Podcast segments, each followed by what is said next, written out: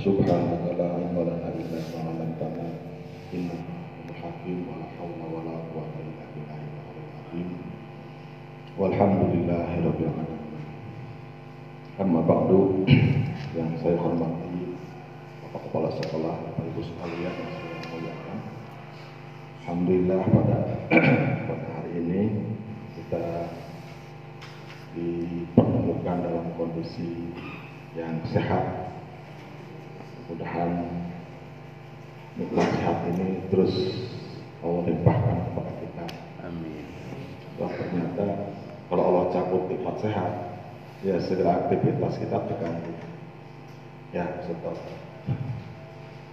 Karena kubur regala berangkat ke Hesen.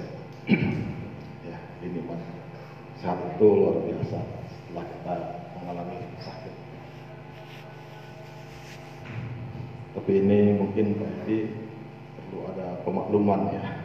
Mesti otot ah, sering ngobrol usia terbentar prak terbentar prak oh enggak prak pak? Joto jatuh sakit terus sakit. Sebetulnya saya juga gak malu nih pede pede telepon pede saya sakit. Tapi bagaimana dipaksakan juga.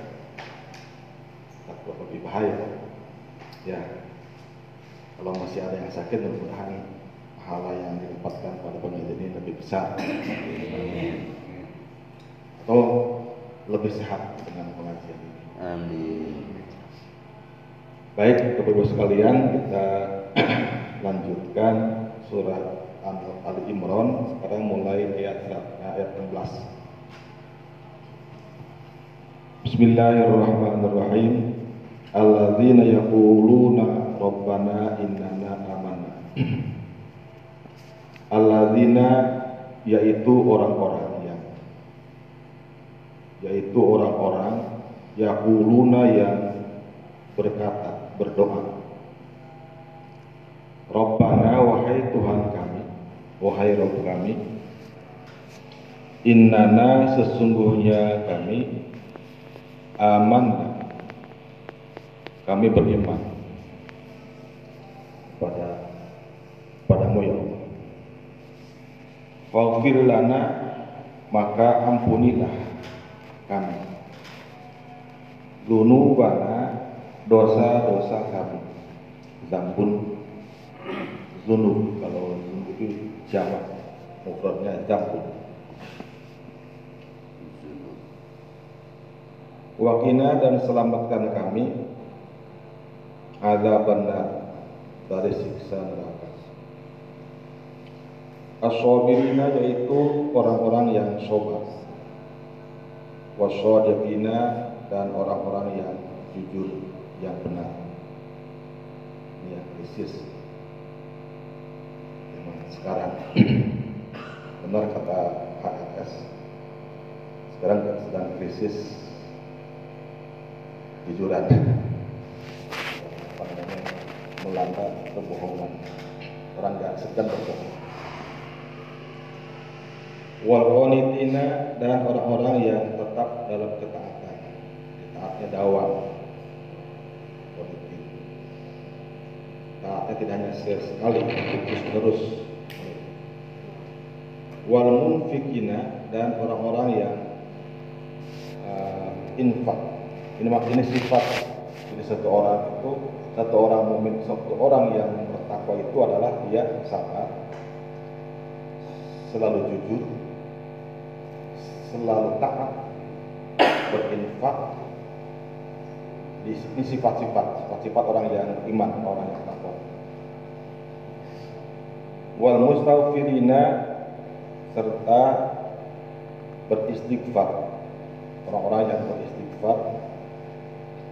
Bil ashar di waktu sahur sahur itu eh, malam tengah malam menjelang terbit fajar itu sahur ashar. Makanya kalau kita makan malam sebelum puasa itu namanya makan sahur ini sebetulnya itu menamakan menamakan makan dengan waktu. Tapi kita seolah itu nama nama makan. Makan sahur soalnya itu nama nama makanan nama nama apa? Eh, bagi bagi waktu bagi makan. Dinamakan sahur itu karena makan di waktu sahur. Di, disebutkan dengan waktu. Sahur itu ada yang mengatakan eh, seperenam malam dan mengatakan sepertiga malam.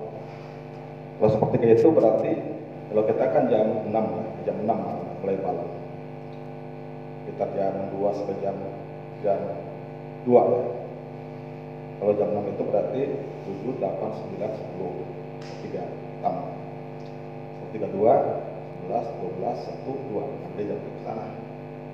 Di jam ke sana itu sepertiga.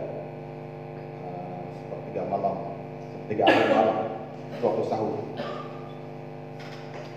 Tapi ada yang berpendapat sepertiga nah, seperenam dia bagian enam bagian enam tadi menjelang subuh. Karena ada mengatakan sahur di sini adalah istighfar.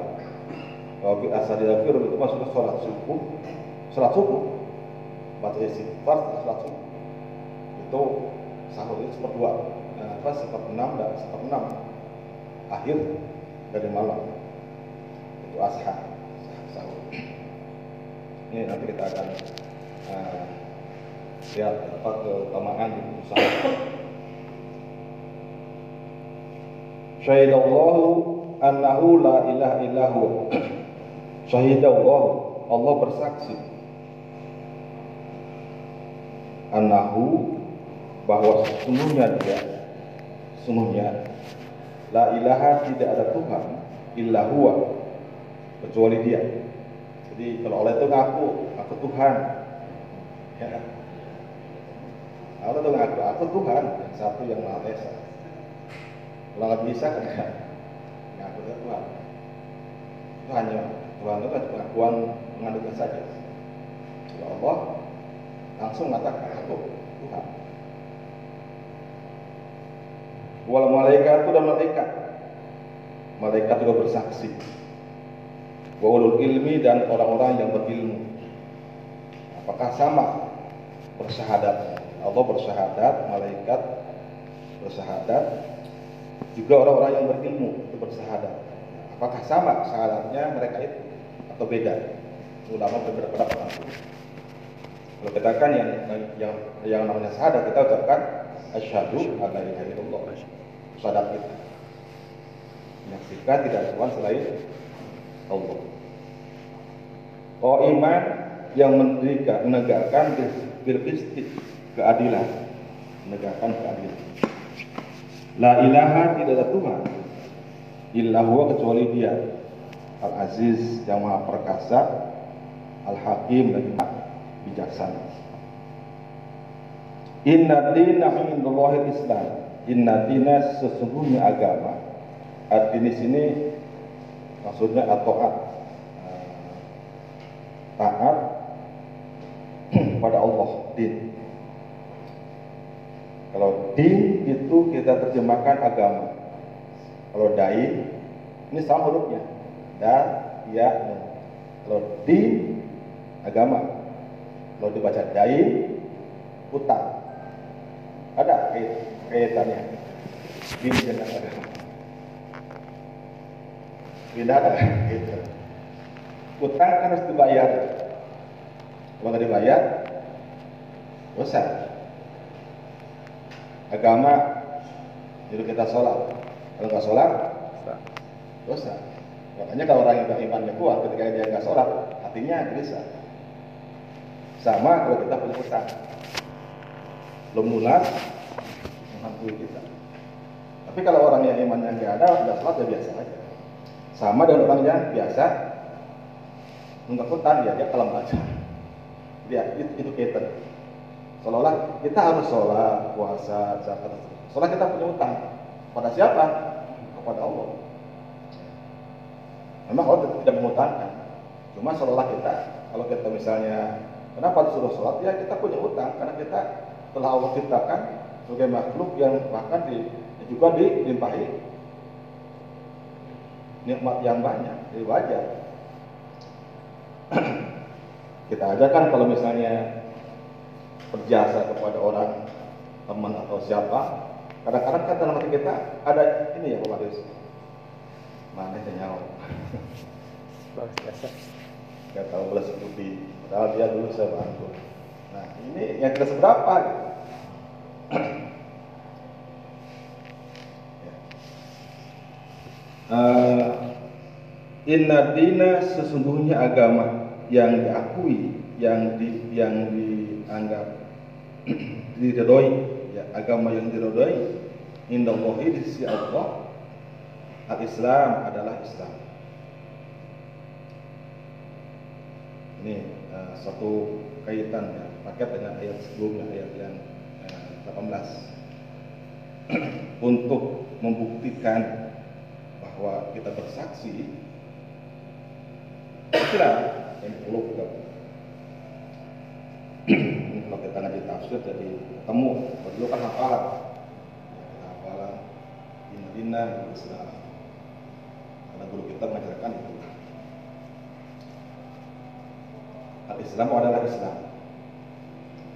Wa ma tarafal ladzina utul kitab tidak berselisih pendapat tidak bertengkar pendapat tidak silang pendapat.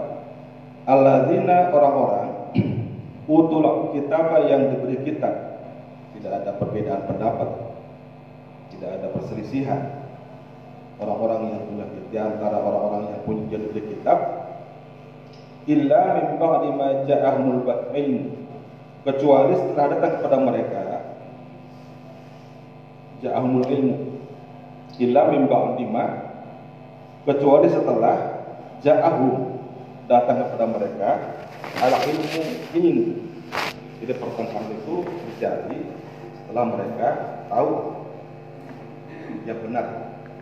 Setelah ada ilmunya sudah turun ilmunya sudah turun ilmu yang benar dia dianut kemudian lama-lama menjadi pertengkaran. Bagian karena bagian ha- hasud ya karena iri karena eh, dengki bainahum dan dalam mereka. Pertengkaran dalam urusan agama itu terjadi karena ada yang dengki. Baik pada zaman dahulu zaman Nabi Musa zaman Nabi Isa zaman sekarang juga. Jadi kalau ada, ada orang yang berantem gara-gara memperdebatkan hukum sampai per- terjadi perpecahan berantem itu karena salah satu ada dengki. Masalah dunia bukan karena semata-mata kebenaran agama Ya. sekarang kan zamannya dikit-dikit debat, dikit debat, berantem. Ya, itu sebetulnya karena bagian. Ada pihak yang dengki, tidak tidak suka kepada orang yang yang dia lawan. Katakanlah tokoh A, tokoh A berdebat sengit dengan tokoh B. Kenapa terjadi pertengkaran dalam soal agama? Masalah masalah fikih misalnya, masalah kita. Pasti salah satunya ada hasut. Apakah si A kepada B, terus B kepada si si A. Kalau nggak ada kedengkian, nggak ada prioritas berantem. Kalau dicari kebenaran, tidak ada. Sekarang kan dikit-dikit di bawah depan, tapi nggak ada ujungnya. Nggak ada penyelesaian, nggak ada Nah, umat yang menyimaknya tidak sampai kepada kesimpulan, oh ternyata ini yang benar enggak. Karena masing-masing uh pada pendapatnya. Nah. Misalnya eh, Pak Suyoto debat dengan Pak Tatang masalah agama ya, misalnya ini masalah tokoh misalnya. Ini pasti antar Suyoto dengan Pak Tatang dan salah satu terkiri, salah satu. Nah ini yang menyebabkan makin runcing, makin tajam. Misalnya Mas Soeharto nggak suka kata itu menjadi dai yang terkenal dikagumi banyak jamaahnya. Makanya apa pun yang dia sampaikan salah. Bid'ah. Ya, bid'ah. Nah, kalau yang dicari sama-sama kebenaran, nggak akan. Itu maksudnya. Ini disebutkan. eh, jadi dua-duanya sudah tahu yang benar, tapi kan ada muncul hasut, timbullah perselisihan.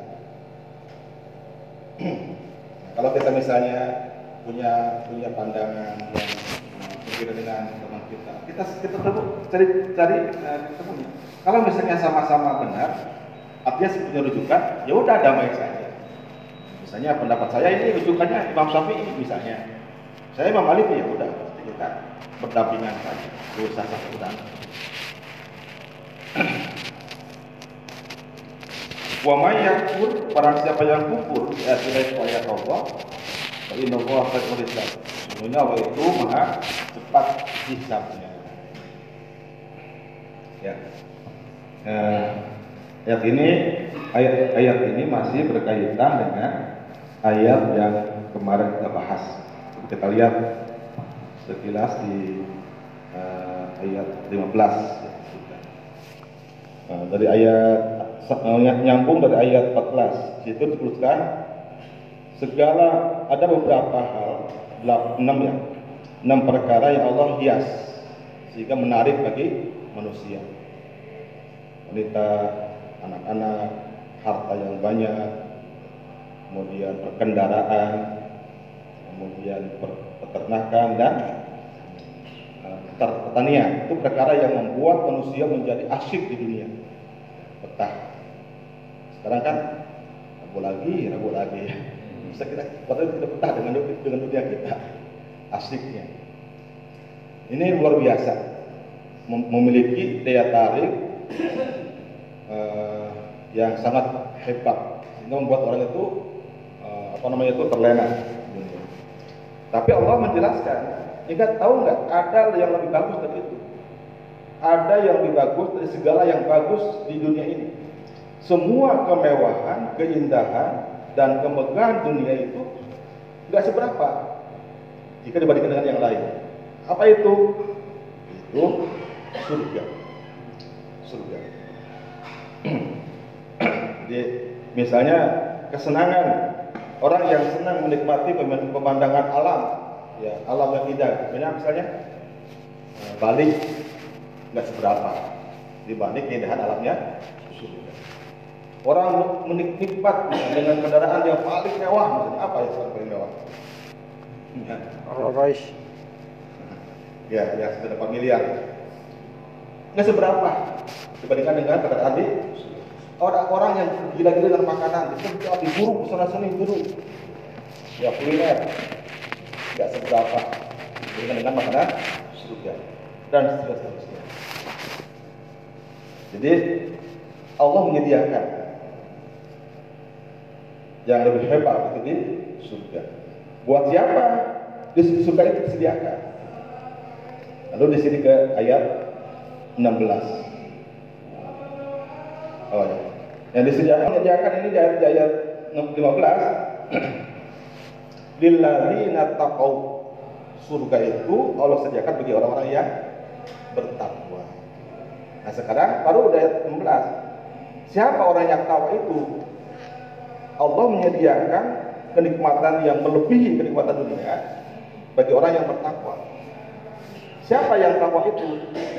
Ini dijelaskan dalam surat eh, dalam ayat ini 16 alladzina yaquluna rabbana innana amana faghfir lana dzunubana Orang yang takwa itu adalah orang yang mengatakan kami beriman kepadamu ya Allah dan oleh karena itu ampunilah dosa kami dan selamatkan kami dari neraka. Itu adalah orang yang uh, takwa. Orang yang mengatakan iman kepada Allah Subhanahu wa taala. Yang menyatakan diri iman lahir batin. Amanah amanah amanah faghfir lana dzunubana. Nah, di sini uh, orang yang takwa itu secara, secara tidak langsung Allah jelaskan orientasinya dia adalah uh, akhirat itu faghfir lana dzunubana wa qina agar jangan dosa kemudian diselamatkan dari siksa ulama berpendapat di sini dengan ayat ini itu menunjukkan bahwa seseorang yang beriman maka iman itulah yang e, menyebabkan dia berhak untuk mendapatkan e, magfirah ampunan dan rahmat dari Allah Subhanahu wa taala. Jadi yang menjadi yang menjadi modal untuk masuk surga itu adalah iman. Dengan iman, dengan iman itu orang bisa mendapatkan makfirah sehingga masuk ke surga. Selamat dari neraka. Di ini jumhur ulama mengatakan yang apa yang menjadi tiket? Yang menjadi tiket untuk masuk ke surga? Iman. Bukan amal. Bukan amal yang kita lakukan tapi iman kita. Ketika seorang misalnya uh, dia menyatakan menyatakan iman kepada Allah maka dia sudah punya tiket masuk ke surga. Hanya uh, bagaimana supaya kita mendapatkan rahmat? Maka ada ada ada apa namanya itu? Ada derajatnya derajatnya yaitu seperti yang nanti yang disebutkan dalam ayat berikutnya di sekalian uh, mudah-mudahan ya iman yang sudah kita miliki sekarang menjadi tiket untuk masuk ke jangan memang ada memang ini kita menjadi renungan ya. Uh, kalau ada yang mengatakan ini mau uh, kita tidak boleh mengharapkan mengharapkan rahmat dari Allah itu seman, uh, ber, ber, ber, apa namanya itu ber, berpegang pada amal kita. Tapi kita mengharap dari Allah itu semata-mata karena karena iman kepada Allah, karena kuasa Allah. Makanya kalaupun kita misalnya uh, berdoa, kemudian kita merasa oh ini di di apa di kabulkan itu makruh menyebutkan Alhamdulillah saya jadi juara saya. Doa saya itu berarti kita meyakini dia dapat rahmat karena perbuatan. Karena rahmat itu dari Allah saja. Tapi walaupun walaupun pendapat yang lain mengatakan ya tidak cukup beriman tapi harus sesuai dengan amal-amal soleh. Ini lebih baik beramal soleh itu kita jadikan sebagai rasa syukur ya, kepada Allah Jadi gini, kita sebagai seorang mukmin itu Allah punya Allah kasih untuk masuk ke surga berupa tiga. Nah, syukuri, bersyukur kita menjadi orang bersyukur kita bersyukur sudah mendapatkan tiket masuk surga. Nah, bagaimana bersyukurnya? Laksanakan ibadah. Dari sholat, dari puasa, bersyukur. Jadi puasa kita, sholat kita, ngaji kita sebagai rasa syukur karena kita memberikan tiket masuk surga. Iman pun itu bukan semata-mata karena pencarian. Anugerah Allah.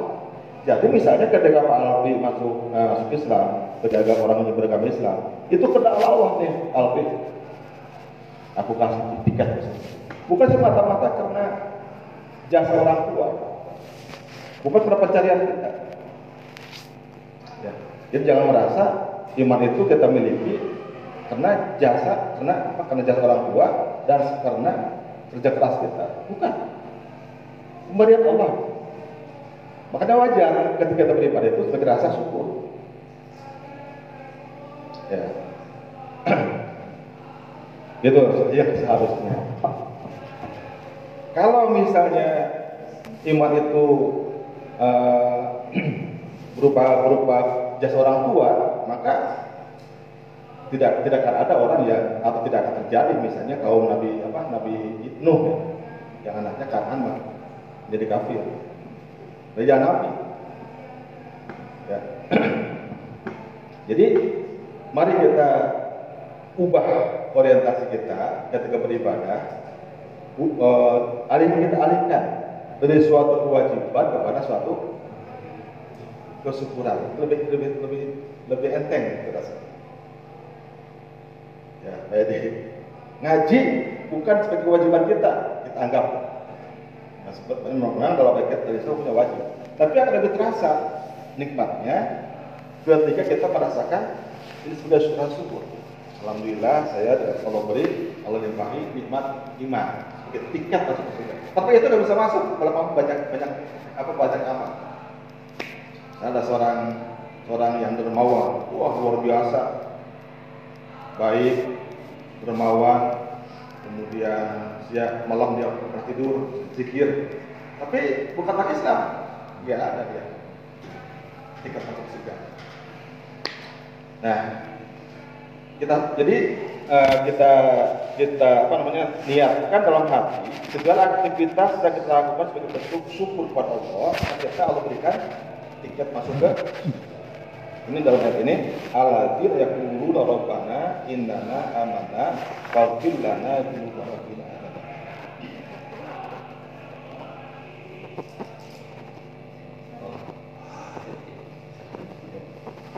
Nah, ini juga nyambung ke yang yang kayak ditanyakan dalam satu yang lalu ya. Apakah kita wajib ikut tarekat?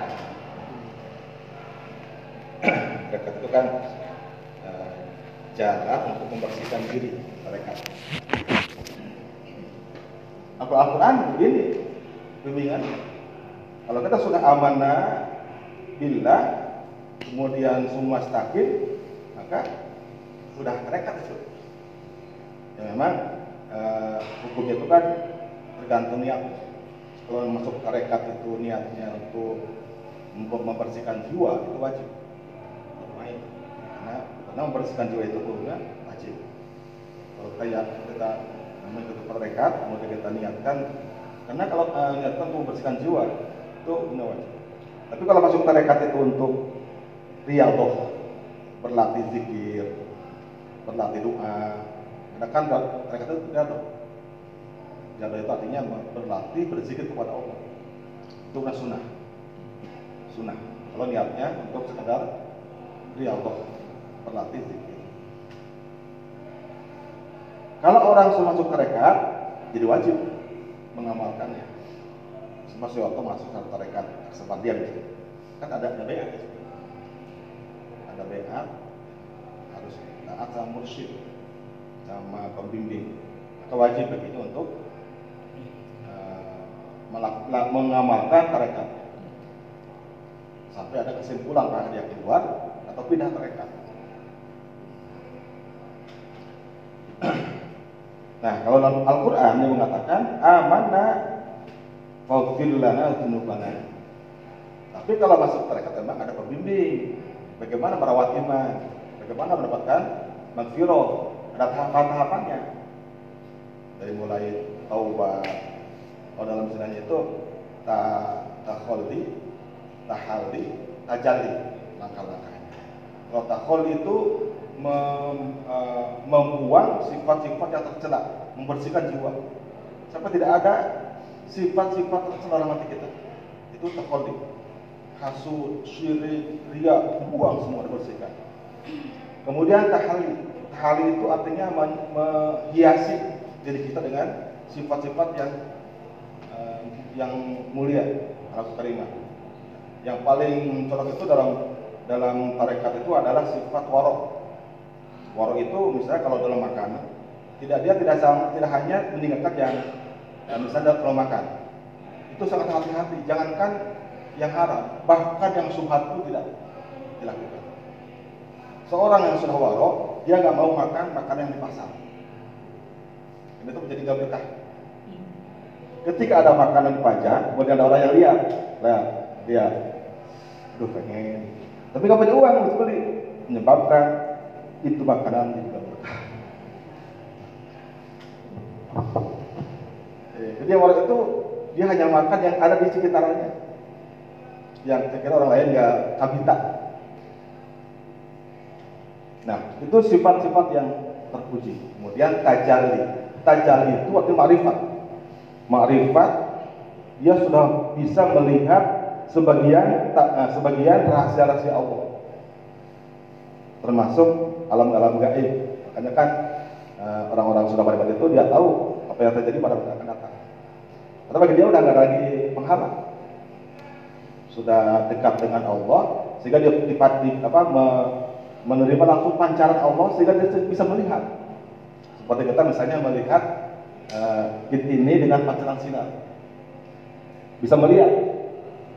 Tapi coba kalau misalnya sinar ini dihalangi, terhalang oleh sesuatu.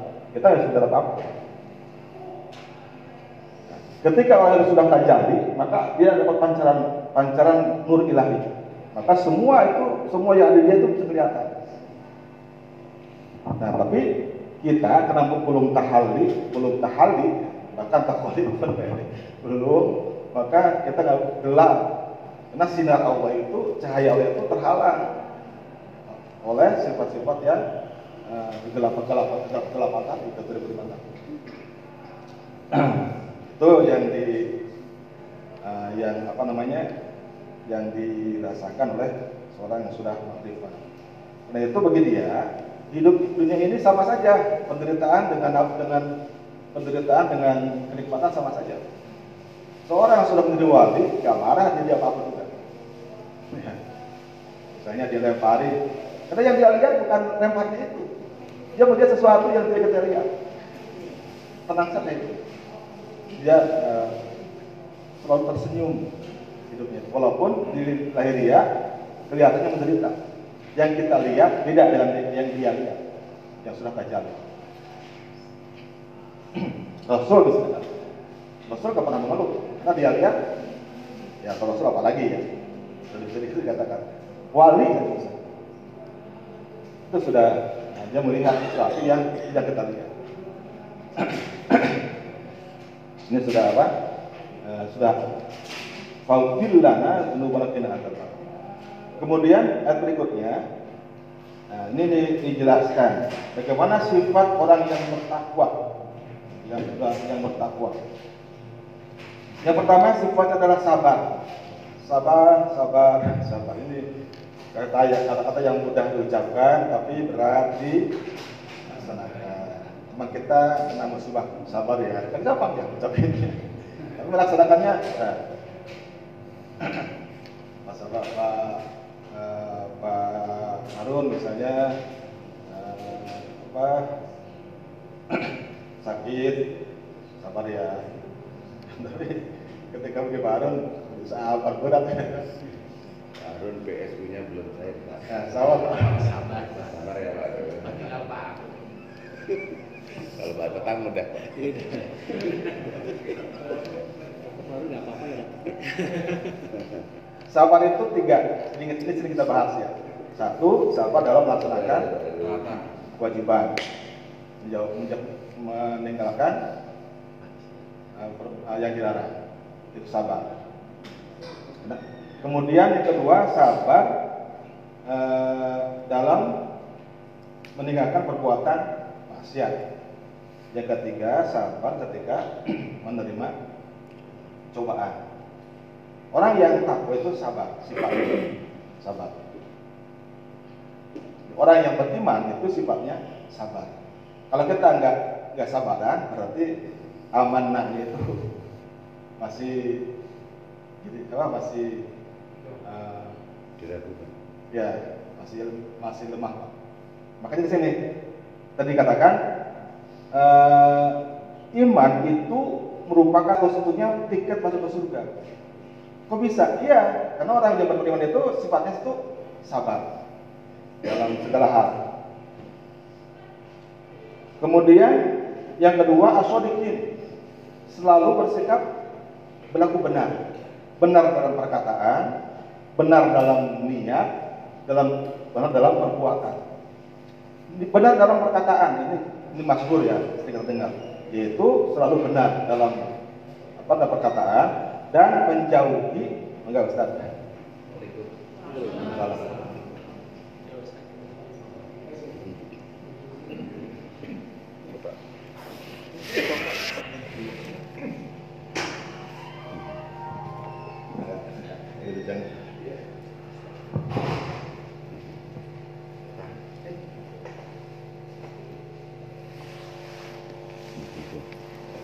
izin dilanjut ya Pak Ustaz. Jadi yang kedua itu adalah benar. Orang yang beriman itu selalu bersikap benar, jujur. Pertama, jujur dalam perbuatan. Berkata sesuai fakta dan menjauhi berkata bohong. Itu berkat itu jujur dalam perkataan. Yang kedua, jujur dalam perbuatan. Artinya perbuatan kita itu disesuaikan dengan yang wajib-wajib. Melaksanakan perbuatan yang wajib. Ya. Di Wafil fi'li atityanu bihi wa tarkil fi anhu qabla tamami. Yaitu melaksanakan perbuatan-perbuatan yang baik, yang benar. Benar dalam perbuatan artinya melakukan perbuatan yang benar menurut agama dan tidak meninggalkan atau tidak apa tidak uh, tidak kabur sebelum perbuatan itu selesai. Misalnya yang yang paling ini adalah misalnya perang. Perang itu kan ketika perang terjadi maka haram hukumnya lari. Jadi perang ketika perang belum selesai. Kalau ada orang yang ketika tidak perang agama, kemudian dia pergi karena takut, padahal perang belum selesai, itu nggak jujur dalam perbuatan. Jadi jujur dalam perbuatan itu adalah mengerjakan perbuatan yang baik sampai tuntas kebaikan itu. kalau dia mengerjakan, kalau dia tidak tuntas, berarti gak jujur dalam perbuatannya. Atau mengerjakan perbuatan yang salah, itu gak jujur dalam perbuatan. Misalnya tidak sholat, tidak puasa, tidak mau infak, padahal dia mampu, itu berarti jujur dalam perbuatan. Kemudian ada lagi uh, jujur dalam niat. Jujur dalam niat itu adalah imbau azmi wal iqamah yaitu mewujudkan apa yang pernah terbentuk dalam hati. Kalau niat kan, kalau itu kan uh, namanya itu fi'lu sya'in apa uh, niat itu mengerjakan mengerjakan itu itu niat. Rasul syai'in muqtadan fi'lihi dunia. Misalnya uh, misalnya kita uh, sholat dalam hati saya sholat dan sedang sholat itu ya.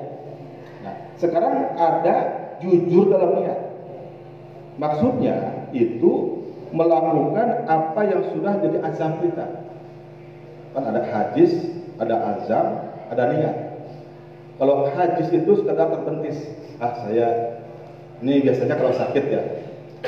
Kadang-kadang kalau saya sembuh nanti mau apa itu baru terima. Kalau azam sudah di, di, dilakukan rencana-rencana. Dia sudah bukan, bukan lagi terbentis, tapi sudah direncanakan. Sekian, kapan, itu baru azam. Kalau niat praktik, nih saya lakukan sebagai sebagai uh, apa namanya uh, karena Allah. Nah, niat jujur dalam niat itu dia mengerjakan apa yang sudah menjadi azam dia. Gitu. Paham ya? Nah, azam itu nih uh, keinginan dalam hati, perintah dalam hati yang sudah konkret akan ini misalnya segini tanggal berapa apa waktunya itu azam. Nah, kalau dia jujur dengan niat maka dia laksanakan. Rencana itu walaupun dia belum ucapkan pada yang lain. Tapi hati. Kalau dia sudah mengazam dalam hati kemudian tidak dilaksanakan nah, jujur dia dengan niatnya dia membohongi niat. Dia niat tidak benar. Gak ada gak ada kerja meskipun belum diucapkan ke orang lain walaupun belum diucapkan ke orang lain saya nazar atau rencana-rencana karena uh, kalau itu kan hubungannya dengan Allah Pak. Saya dapat ini nanya, Pak kalau saya nazar misalnya, tapi belum diucapkan, tapi harus dilaksanakan. Kita serahkan nazar itu dengan Allah, saksinya, Pak, eh, eh, transaksinya, bukan dengan bukan dengan orang yang kita beri. Misalnya kalau saya uh, lulus nanti akan ngasih uang ke Pak Edi seratus ribu, bukan ke Pak Edi, Pak Edi janji, ngasih uang. Tapi kalau nasi dengan apa ya belum. Terus emang kalau sama kalau kalau nasi kan sudah dengan apa tercapai yaitu sifat yang kedua wal orang yang tetap dalam ketaatan orang yang beriman itu berarti taatnya petinju, tidak kadang-kadang. Ya. Jadi kebaikannya itu terus menerus. Memang iman itu turun naik, kan? turun naik. Naik itu uh, bukan bukan kualitasnya. Kalau kualitas itu harus harus continue, harus tetap. Misalnya yakin, ya harus yakin, tidak boleh berkurang. Yang berkurang itu adalah aktivitasnya. Hanya kita kadang-kadang kalau ngaji berarti iman lagi naik, naik, lebih cerah, ini apa Kadang malas, ada aja, itu takutnya harus dicas, dicas.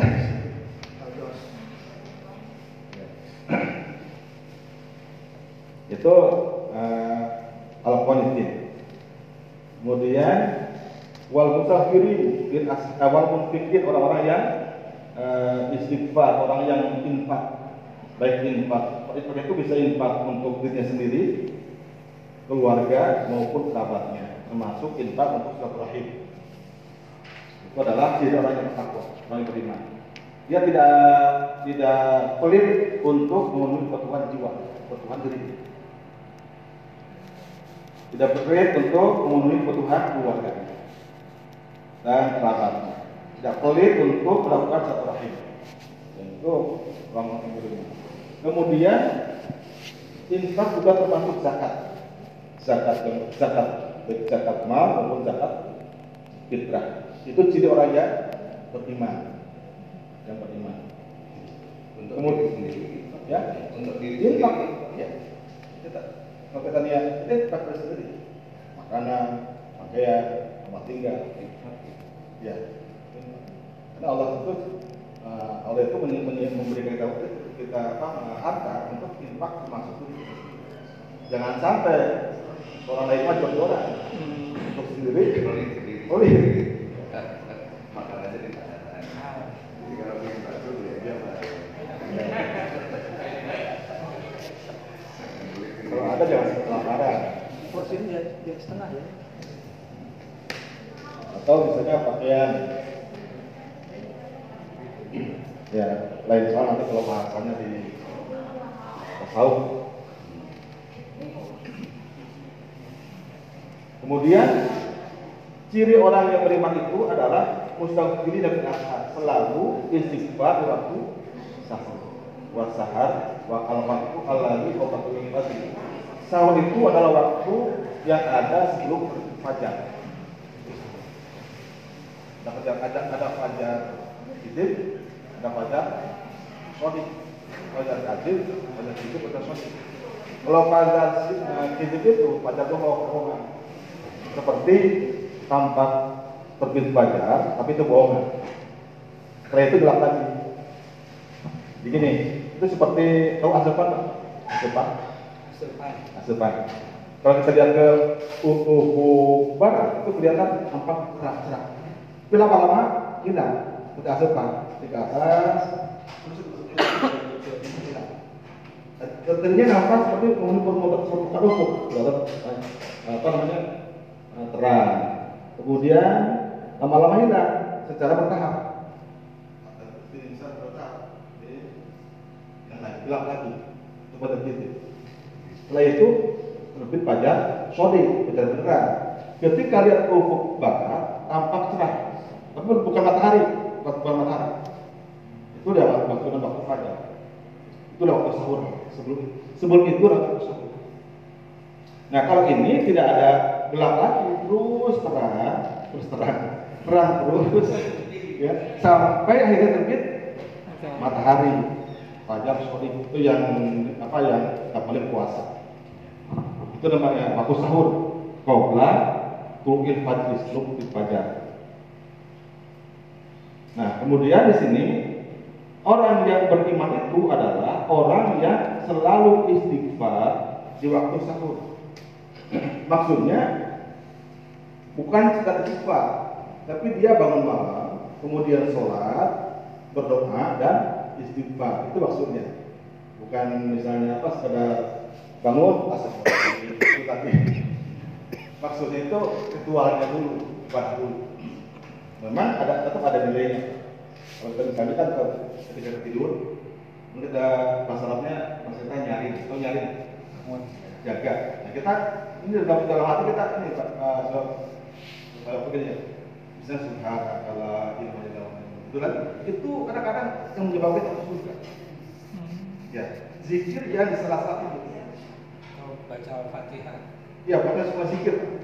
Semua zikir di salah tidur ketika bisa malik. Zikir. Berarti itu dia sudah merupakan keseharian dia. Sulit orang zikir ketika selesai tidur, itu orang yang sudah biasa tidur.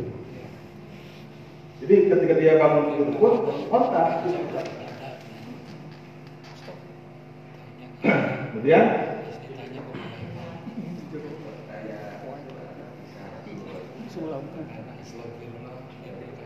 ya kalau ya. Kalau kalau ya kalau itu kalau Rasul kan tidurnya kalau pulang ya. Warnai warnau warnai nukut isa kalau pulang ya. Makanya ngantuk gitu tapi hatinya tidak. Jadi kalau Rasul tidur tahu sekitarnya apa yang terjadi. Rasul melihat ke depan belakang sama saja. Nggak ada bedanya. Kalau kita kan ke depan lihat belakang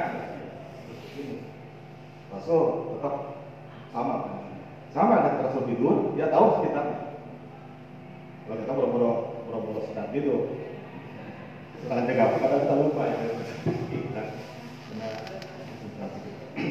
Nah eh, ulama itu tidurnya juga zikir. Karena di awal dengan zikir kemudian dia ketika spontan bangun itu zikir.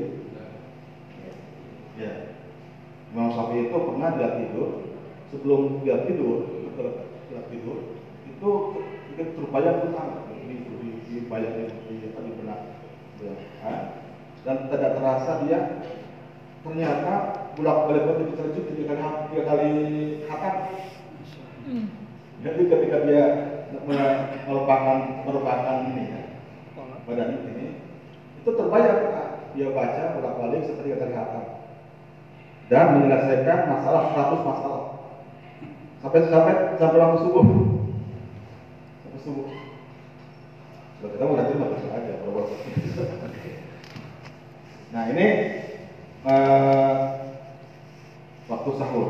Wa enam kadal murada minhu mayusolli bilaili sumatahu bisifat maksudnya adalah orang yang melaksanakan sholat dengan malam waktu sahur kemudian ikuti dengan sifat dan di ibu bahwa sebenarnya kalau itu bangun malam awalnya sholat. Kalau belum sholat nah, kalau belum sholat nah, witir terakhir. Di urutannya sholat sholat nah, taubat dulu kemudian sholat nah, tahajud kemudian hajat lalu sholat witir. kalau belum witir kalau sudah boleh seperti lagi. Lalu setelah itu istighfar. Nah, film kita ada seribu, ada yang dua ribu tergantung Tapi kalau yang sudah terbiasa itu minimal seribu. Istighfarnya. Nah, lu berdoa, berdoa. Lu pada sambil menunggu, sambil menunggu subuh pada doa Nah, kemudian kenapa? Istighfar di sini terkhusus ya Yusuf berbuka di waktu padahal seperti itu bisa kapan saja kenapa Allah Rasul berbuka di waktu ini ada ada kelebihan ada ada pesona lebih yang dapat ketika istighfar di waktu sahur yang pertama anak istighfar di saat aku masjidun asun uh, apa anak anak istighfar di saat aku masjid asun di kuat iman. Jadi istighfar dan usul itu memiliki pengaruh yang lebih bagi kekuatan iman. Lebih lebih uh, memiliki lebih pengaruh yang lebih dibandingkan di waktu bagi penguatan peningkatan iman. Kenapa? Anna fil faqri sahar yaqudu rasulullah nusubah ba'da an kanat syahiyah itu karena ketika waktu itu adalah terbitnya cahaya subuh. Jadi ketika waktu sahur itu waktu mulainya terbit waktu subuh setelah malam dia gelap gulita. Ternyata itu mula bermula munculnya waktu subuh, cahaya subuh setelah malam yang bergulita itu hati. Jadi orang yang eh, jaga, orang yang jaga atau berdoa istighfar pada saat itu kena pengaruh itu. Apa itu namanya itu Pak? Itu, eh, pancaran pancaran cahaya subuh Radiasi. ber- mer- merambat ke, ke jiwa kita. Jadi energi subuh itu mempengaruhi energi kita. Ini yang hebatnya waktu sahur. Jadi hanya orang-orang tertentu, orang-orang yang bangun sahur itulah yang akan menerima pancaran sinar subuh.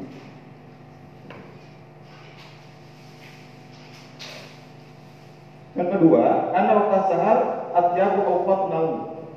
Waktu sore itu waktu tidur yang paling nikmat. paling nikmat. Oleh karena itu, Faidah Rasul Abdu'an bil Kalazah wa qala al-Qudiyah kanat ta'atu akmal.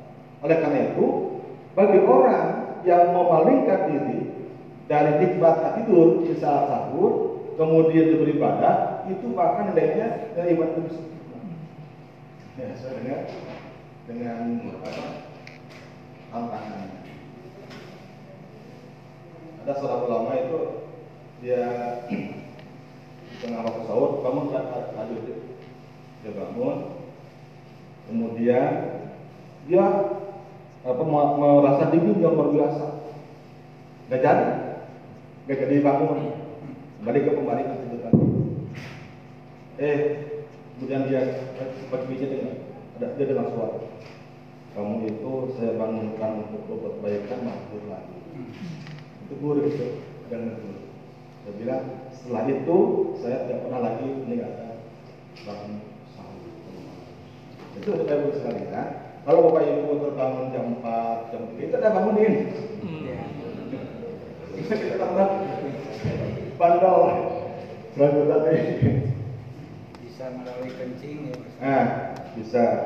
Ada orang yang bangun pengen kencing kalau mandi, balik lagi ke tidur, meneruskan tidurnya. Jadi bagi yang melakukan apa membangunkan kecewa dia. Cuma kalau tadi itu lama, langsung dikasih tahu. Kalau kita mah Beda level. santai saja kan. Ya kalau dulu kan istilahnya waktu wayah pokok ayam. Kalau dulu waktu agama kita. Kalau sekarang itu nggak ada ya. Ese. Ayam itu ada. Ya yang ada ya. Itu ya, apa ya? Itu tahu Dulu itu waktu kita kecil eh, berkali bersebut berapa alat. ayam? Kalau tiket dulu mah di kampung gitu. Kampung. Ya, Sekarang di kota nggak ada. Kita ada nggak tahu nggak tahu sekarang. Itu ternyata ada ada apa? Ada cerita yang Rasulullah Rasulullah uh, temui di waktu Rasulullah waktu Rasulullah SAW mikraj, dia menemukan banyak keajaiban.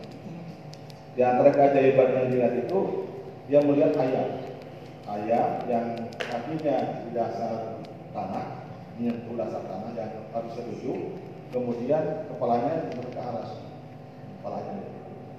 Nah ayam itu bulu halus itu berwarna putih, halus. Kemudian uh, bulu yang besar itu uh, berwarna berwarna uh, berwarna hijau. Ya, berwarna hijau. Jadi putih, luar biasa putihnya, kemudian bulu kasarnya itu berwarna hijau. Di waktu sahur dia mengepakkan sayap.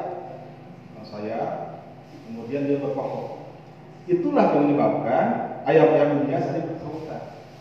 Mengikut itu. Jadi itu itu ada hikmah, ada apa rahasianya. Ternyata itu membangunkan tidur. Pada zaman dulu kan belum ada speaker, belum ada alarm dan sebagainya. Maka ayam sebagai patokannya. Ketika tidur dengan ayam berkok, oh ini udah sahur, berapa sahur. Dan si ayam itu mulai berkokok tengah malam mengikuti ayam yang tadi. Dan berhenti berkokok ketika ayam itu berhenti. Dan sekarang ini ke mana gitu? Kalau yang tadi kan pasti tidak akan berhenti tidak akan hentinya sampai kiamat. Ya, jadi luar biasa eh, besarnya, cuma memang luar biasa beratnya. Cuma memang eh, biasanya kalau kita merasa berat, paksakan dulu. Cuma tiga kali biasanya. Kita ada masalah. Tiga kali itu sebenarnya itu enteng. Tapi kalau sekali meninggalkan, itu berat banget. Hanya memang eh, ada yang mengatakan 40 hari dawam dulu. Oh, jangan putus 10 hari. Setelah itu, insya Allah akan siangan. Kalau suatu saat kita misalnya sakit, tidak dilaksanakan, nanti berat lagi. Ini aja misalnya, bulan puasa. Di awal waktu bukan merasa kalau sahur. Berat ya. Kedua berat, tiga berat. Itu enteng. Sampai lebaran enteng. Bangun malam. Nah, sudah lebaran. Satu sawal, lupa lagi berat lagi guys. Tengah lebaran, nggak sahur, kemudian kenyang, capek, bangunnya, kesian, kita selesai. selesai masalah Ya. Kalau nyambung, itu terus-terus kan ya. Ya, teman-teman kalian kita bangun tengah malam. Ini pendapat lama. Tapi yang ada berpendapat wabil uh, wamus saufirin nabil itu adalah orang yang melaksanakan sholat. Berarti sifat adalah berat. Nih, uh, bapak sekalian, coba kalau kita nggak bisa bisa dikit sepanjang hari malam, usahakan sejam. Setelah subuh, sejam. Setelah sudah jelas itu bisa uh, sebelum subuh sampai setelah subuh. Kemudian sejam setelah uh, maghrib. Kalau cukup itu kalau bisa sekarang subuh jam setengah lima. Kita bangun jam karena jam tiga empat jam empat. Atau jam empat. Jam empat itu udah jam empat itu sudah? Sudah duduk. Bersila tadi di sholat istighfar zikir. Nyambung ke subuh. Lanjut ke setelah subuh ini zikir apa eh, zikir. Sampai jam lima. Itu satu jam. Di, di awal di awal hari. Kemudian nanti sore bisa maghrib sampai isya. Jam nah kalau berjanji. Kalau dia menyisihkan waktu di awal waktu di awal hari jam di hari yang jam aku cukupi itu jam itu berat. Nah, saat kita sibuk kita sibuk mau berangkat sibuk anak masih kecil. Kalau maghrib capek. Dia macam itu. Makanya dia di kalangan, di kalangan ulama itu ada zikir yang selalu diamalkan baca minimal maghrib sedia subuh sedia. Ternyata ada rasanya tapi jumlahnya itu tidak Nah, nanti insya Allah saya akan tulis namanya saya istighfar ini kalau kita baca kita meresap karena eh, itu banyak eh, itu astagfirullahaladzim tapi ada istighfar yang namanya saya istighfar itu kalau kita baca resap itu masuk hati masuk hati sampai kita semua. Ini belum saya belum sempat saya tulis boleh nanti jadi dibuat termasuk nanti ada ayat-ayat yang yang khusus dibaca eh, setelah subuh ini termasuk ayat ini. Kalau nanti akan saya tulis mudah-mudahan Allah mudahkan. Ini cukup dulu ya tadi sudah selesai terima kasih. Assalamualaikum